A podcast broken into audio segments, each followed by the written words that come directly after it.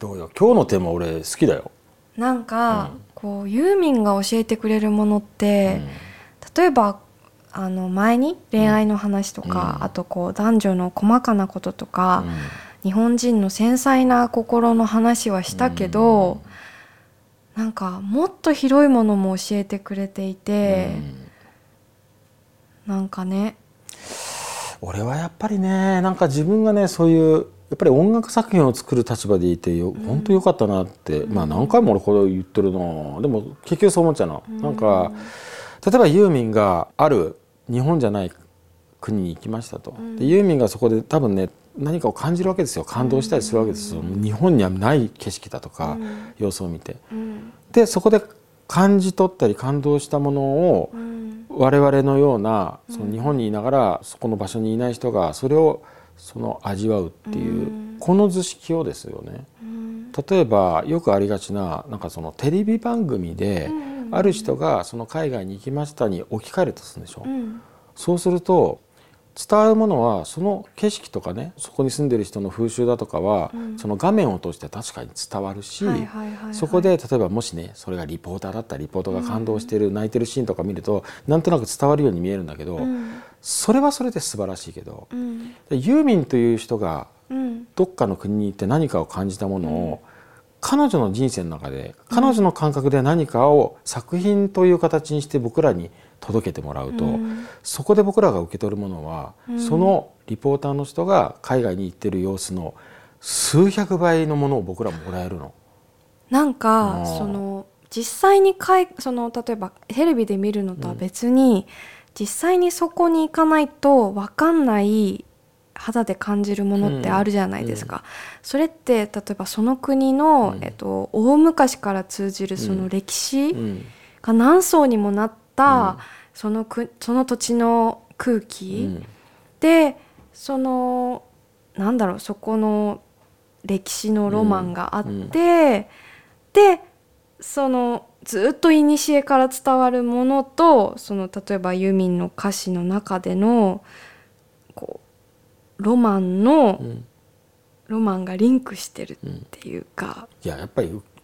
みやちゃんね、受け取ってるのよ。あの俺すごい分かるもん、みやちゃんの言いたいこと。うんうんうん、だからすごいドラマティックだし、うん、でもやっぱり人類の普遍的なものを感じてるの、うん、っ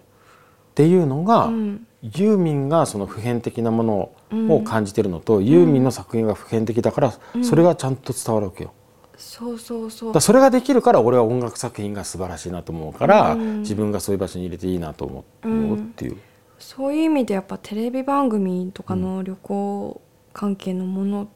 じゃわからないことが音楽で受け取れるっていうか、うん、エンターテインメントの人なのに割となんか学者のようなこと言っちゃうと、うん、それって要するに情報インフォメーション と,、うんえー、とインテリジェンスの違いなの。結局情報っていうのはただ伝わるもの、うん、インテリジェンスっていうのは誰か の,、うん、その受けたものが、うん付与されるって付加されるものなの、ねうんうんうんうん、今回の場合今回紹介したことだっていうと、その日本じゃない場所を舞台にしたユーミンの作品をたどってこうと、うんうん、でそれを聞きながらその作品を味わおうっていうテーマでやってみたんだけど、うん、最初はなんかね、そのユーミンの作品で世界の旅行しようっていう割とルンルンって始まったのよ本当は、うん、そういうノリで本当は良かったんだけど、うん、作品を味わいながらだんだんこう国をこう移っていくと、だんだんそのユーミンが僕らに伝えてることの意味の深さにだんだんだんだん心を打たれて、うん、結局また俺えなんか号泣までいかないけど結局また泣いちゃうみたいな、なんでまた泣くのかなと思ったんだけどその深さにやられちゃうのよ。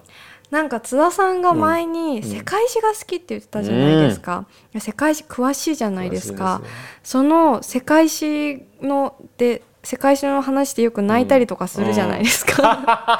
うんうん、多分そこと実はすごくえっとえっとね私が言いたいのはそこと同じこと、その人類のあ、はいはい、歩み、